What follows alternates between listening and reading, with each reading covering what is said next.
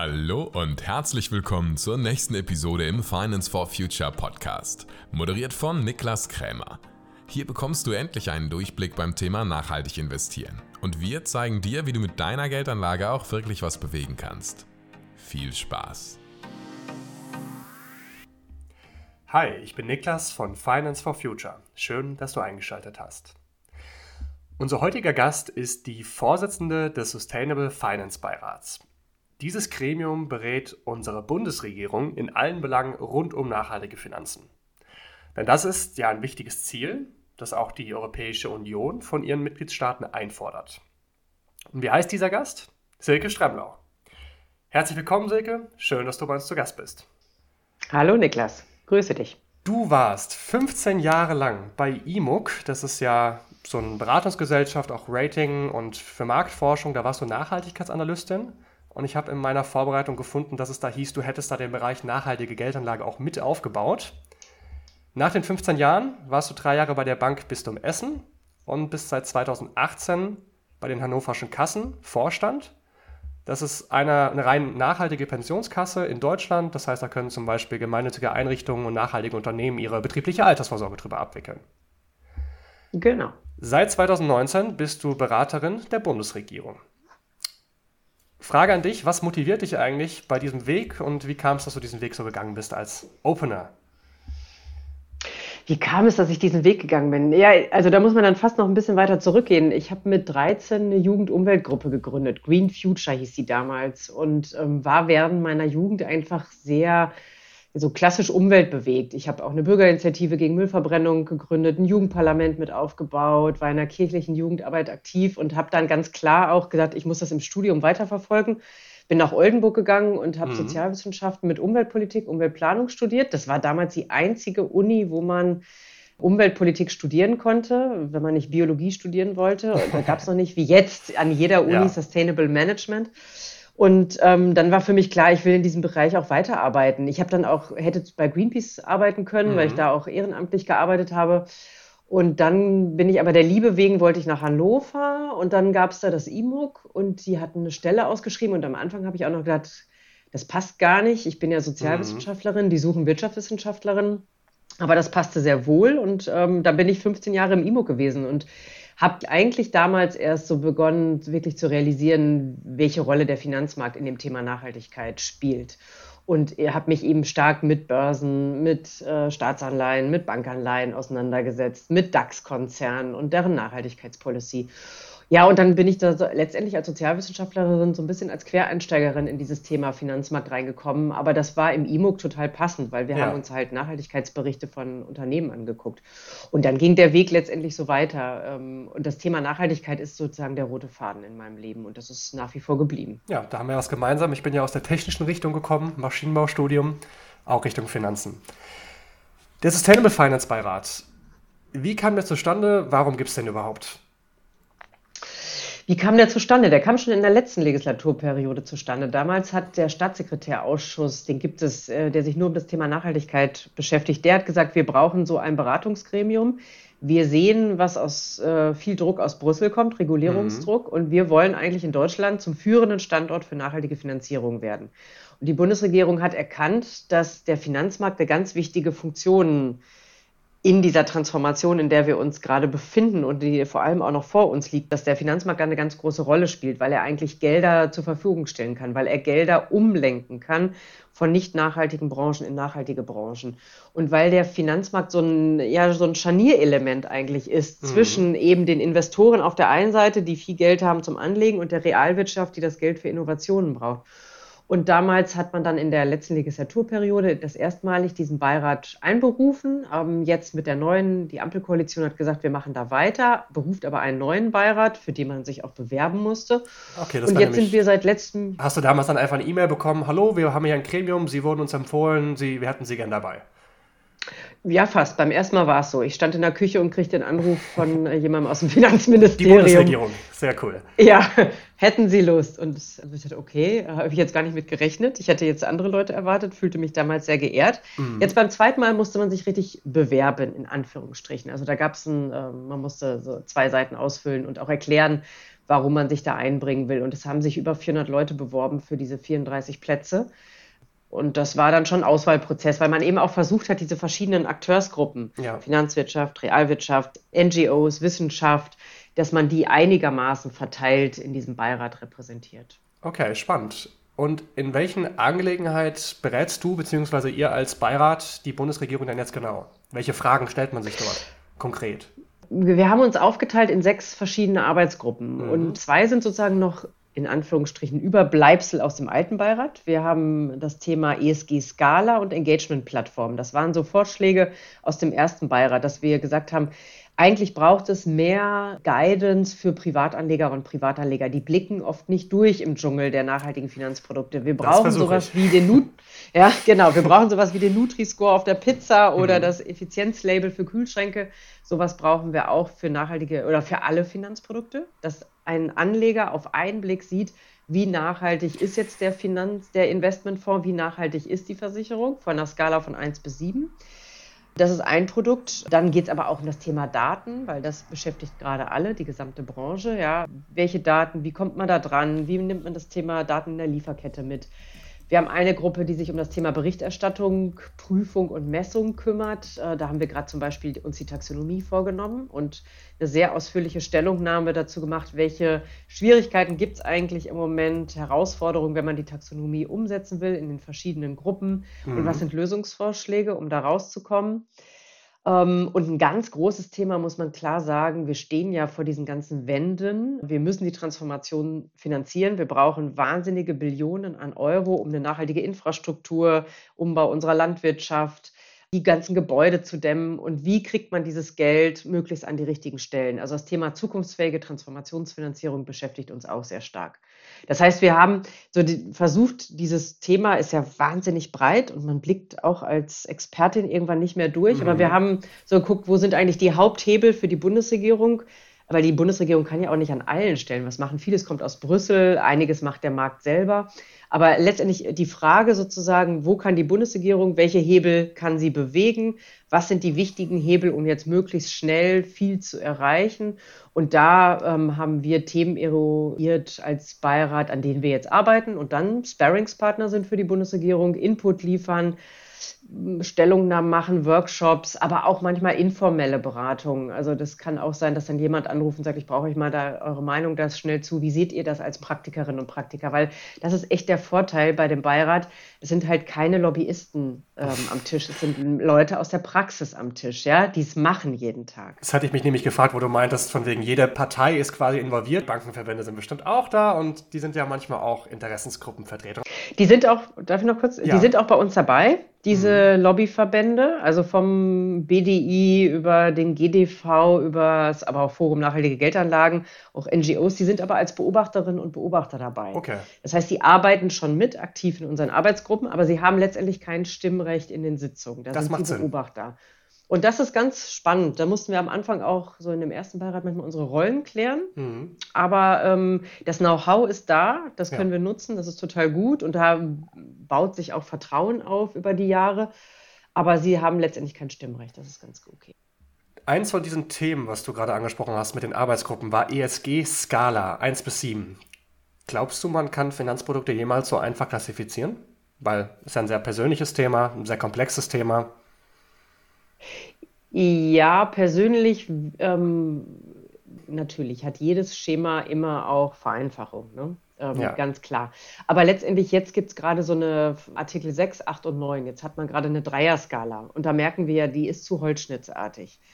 Von daher finde ich, eine Siebener-Skala ist schon differenzierter, weil sie mhm. dann auch deutlich macht, welche Produkte haben gar keine Nachhaltigkeitskriterien, welche schaden vielleicht sogar, welche haben eine messbare Wirkung und einen Impact und dann gibt es noch den Zwischenraum. Ja. Ähm, und wir haben halt versucht, die aktuelle Regulierung damit einzubauen, also Artikel 8, 9, ähm, die Offenlegungsverordnung, die MIFID II und die Taxonomieverordnung. Wir haben Wir können nicht die aktuelle Regulierung heilen, weil die hat natürlich auch noch Baustellen, aber wir haben sie versucht darin zu integrieren. Aber trotzdem bleibt es holzschnittartig.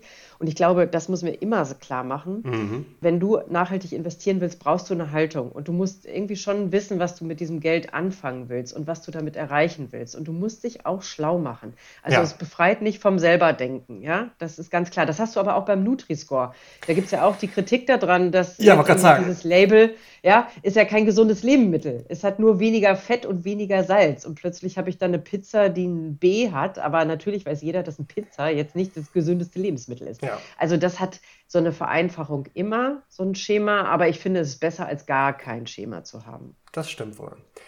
Das Thema Engagement, kollaborative Engagement-Plattform, ja. war ja gerade ein Durchbruch vor, ich glaube, zwei Wochen, als die BaFin das sich auch endlich positioniert dazu hat und das getrennt hat von Acting in Concert, was ja illegal ist, wovor ja viele AnlegerInnen Angst hatten und deswegen sich nicht eben zusammengetan haben, um eben gemeinsam für Nachhaltigkeit bei den Unternehmen einzutreten. Und vielleicht nochmal letzten Schlenker zu dem Thema auch Daten und ESG-Skala letztendlich, das hängt ja stark zusammen.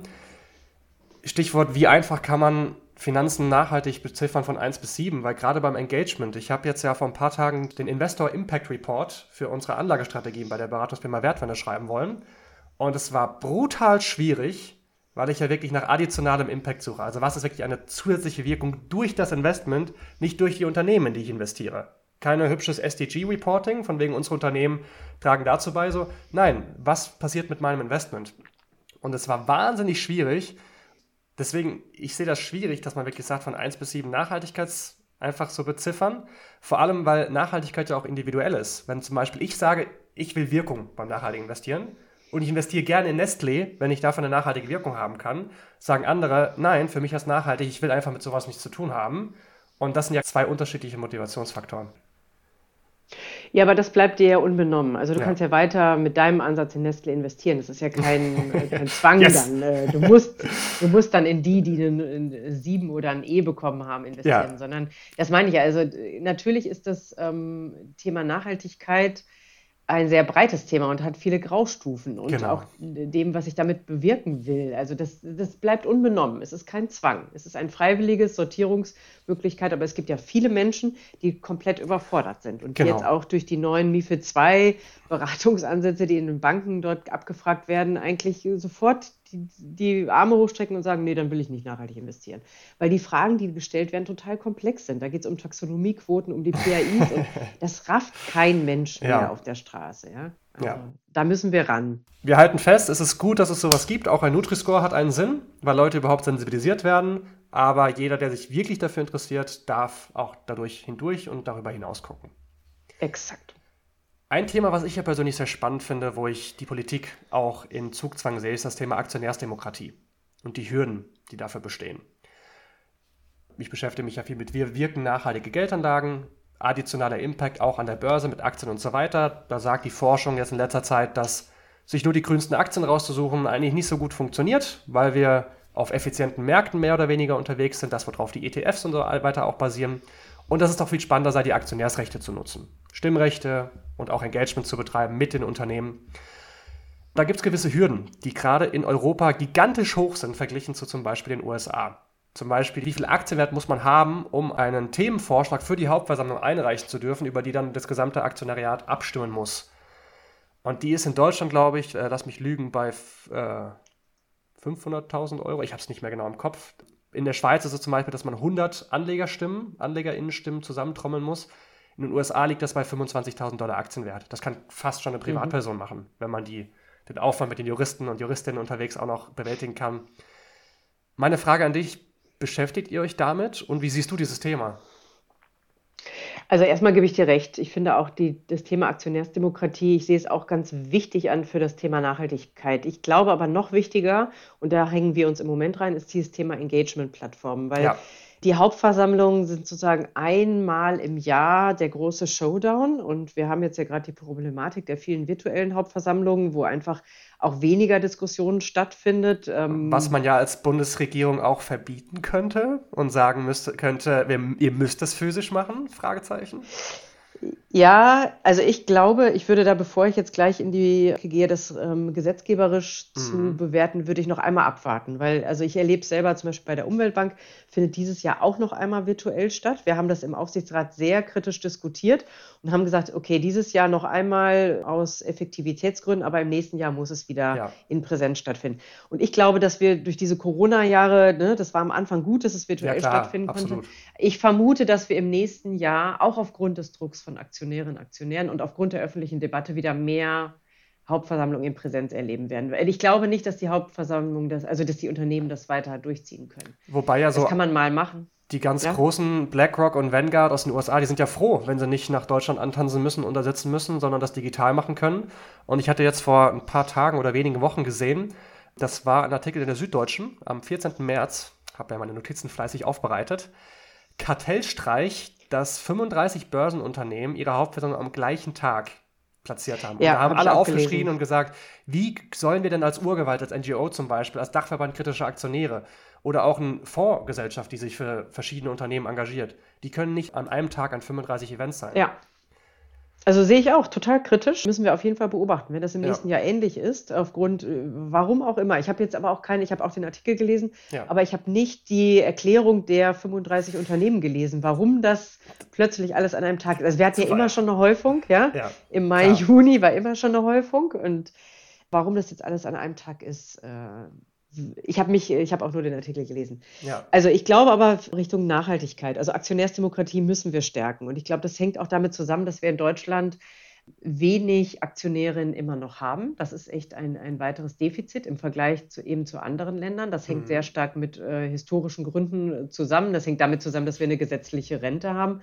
die Umlage finanziert ist. Das ist eben wenig ähm, eine Rente gibt, die am Kapitalmarkt ausgestattet wird. Also wir haben wenig große Pensionskassen, die auch als Player auftreten.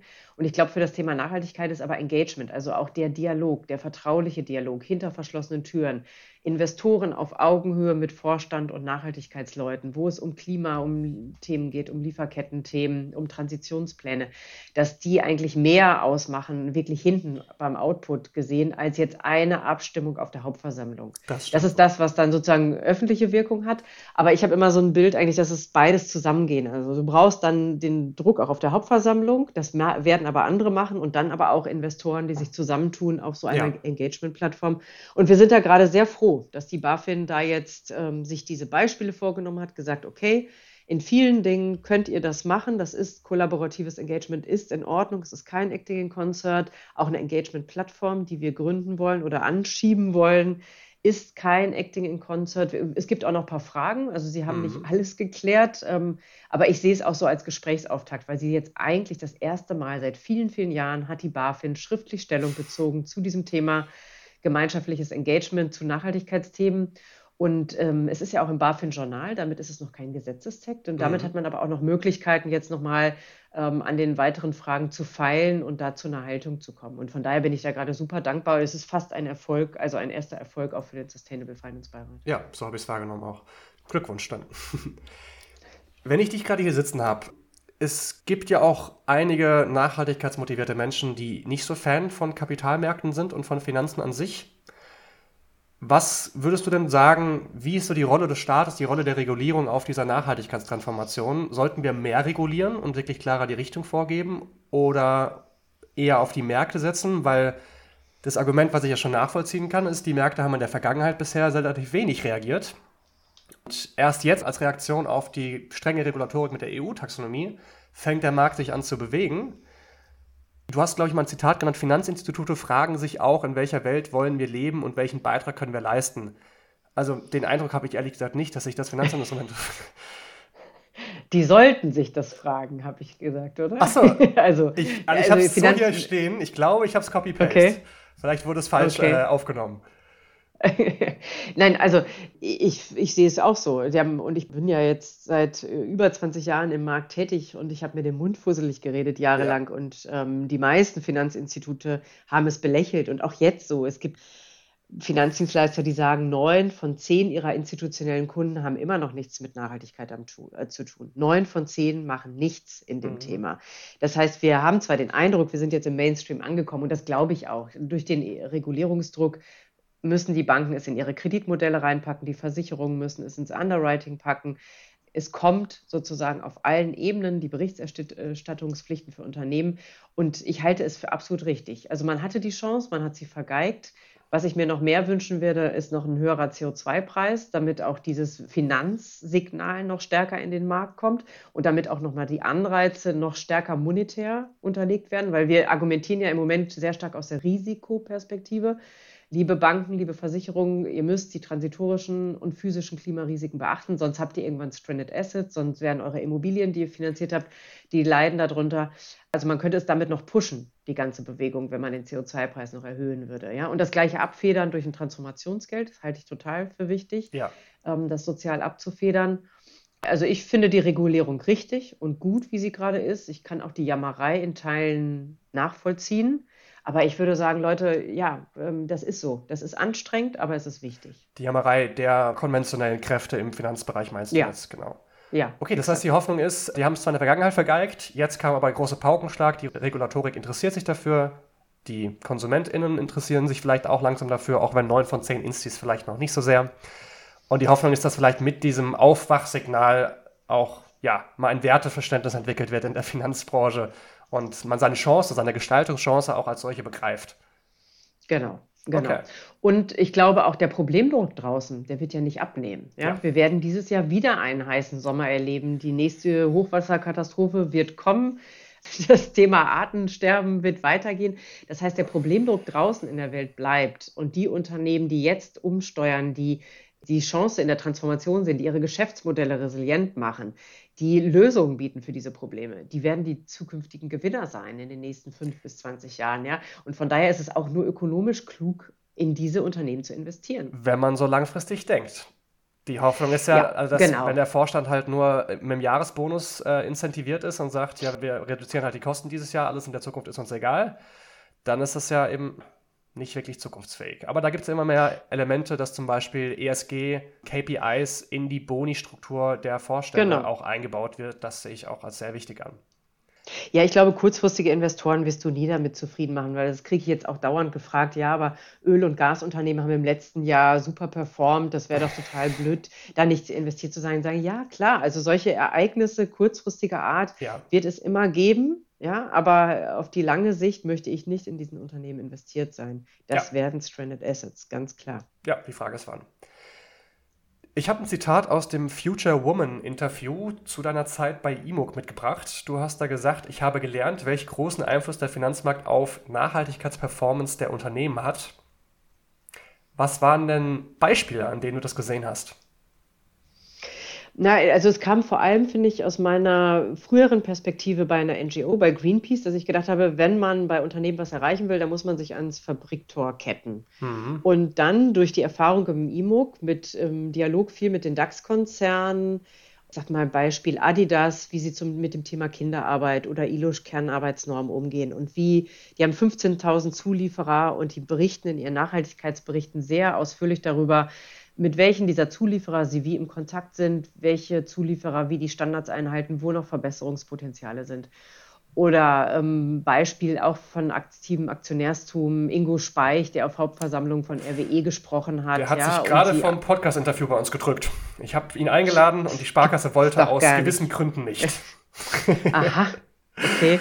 Ja, da war er vielleicht mal freier. Genau. Also, das sind so Beispiele wo ich wirklich gemerkt habe, da, da hat der Finanzmarkt eben, weil es Shareholder sind, weil es Aktionäre sind, weil ja. ihnen das Unternehmen gehört. Und wenn sie diese Rechte einsetzen, dann können sie was bewirken. Dann wird es, hat es einen viel größeren Nachhall. Und gleichzeitig habe ich aber auch als Sozialwissenschaftlerin so ein Bild, so ein Gesellschaftsmodell. Es braucht sozusagen die drei Dimensionen. Es braucht den öffentlichen Druck.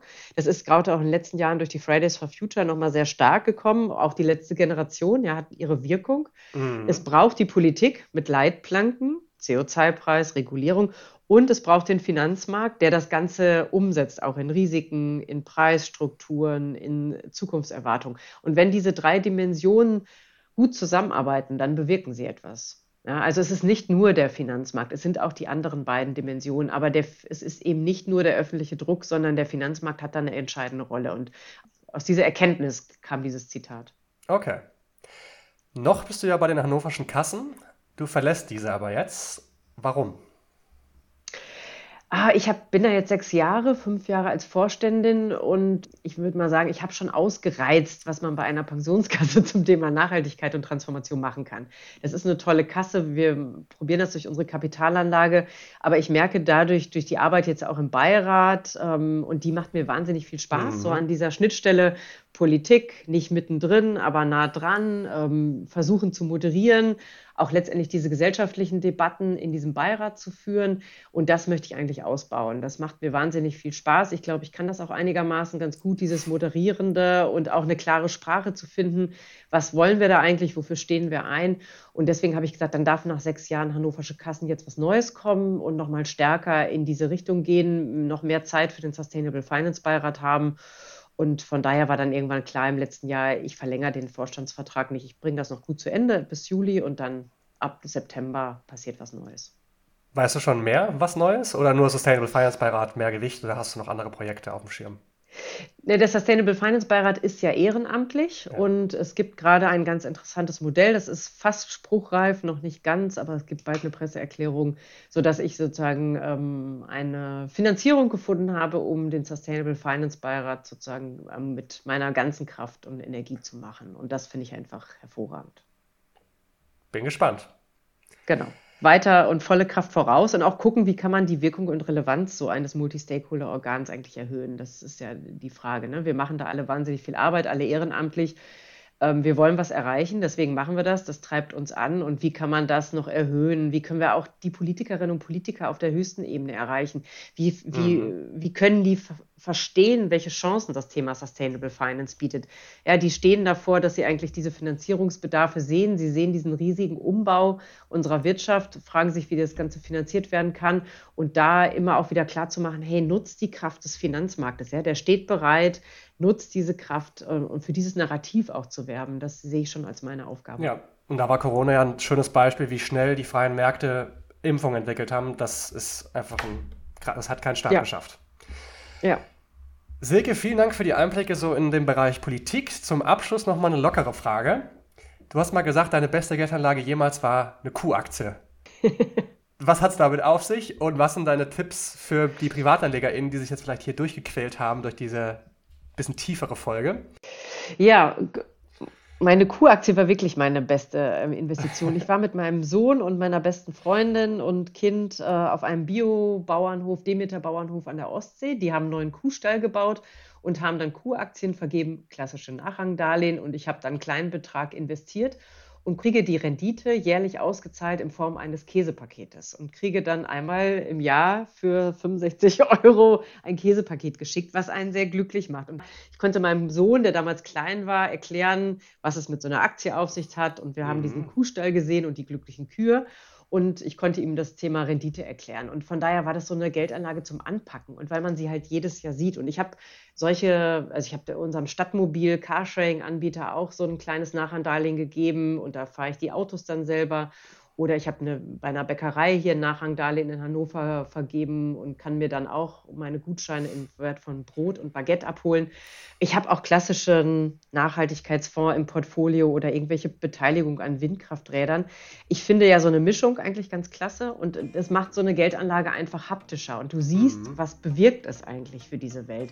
Und deswegen ist Q-Aktien schon meine, mein Lieblingsinvestment, weil es wirklich so zum, weil die Wirkung, du hast vorhin das, diesen additionellen Impact, ja, schwieriges Wort, aber das ist wirklich so, man kann das sehen, man kann es anfassen und man weiß, dass daraus was Gutes passiert für diese Welt. Und das ist eigentlich die schönste Form der nachhaltigen Geldanlage. Die radikalste. Wenn man seine Geldanlage Moon hört, dann ist die Welt in Ordnung. Ja.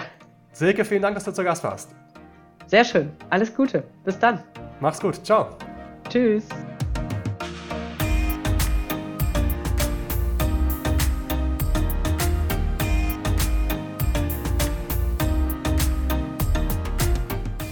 Das war die heutige Folge im Finance for Future Podcast. Vielen Dank, dass du dabei warst. Hast du noch Fragen zu den heutigen Themen? Dann melde dich gern bei uns per E-Mail oder Instagram unter finance-for-future mit vor als Zahl. Wir freuen uns natürlich auch, wenn du uns dort folgst für Content rund um das Thema finanzielle Bildung und nachhaltiges Investieren. Das ist übrigens auch das Zentrum unserer Beratungsarbeit bei der Wertwende GmbH. Wenn du dich also mit deinen persönlichen Finanzen besser und nachhaltiger aufstellen möchtest, dann komm gerne auf uns zu. Hier hören wir uns in zwei Wochen wieder mit dem nächsten spannenden Thema im Finance for Future Podcast. Bis dahin.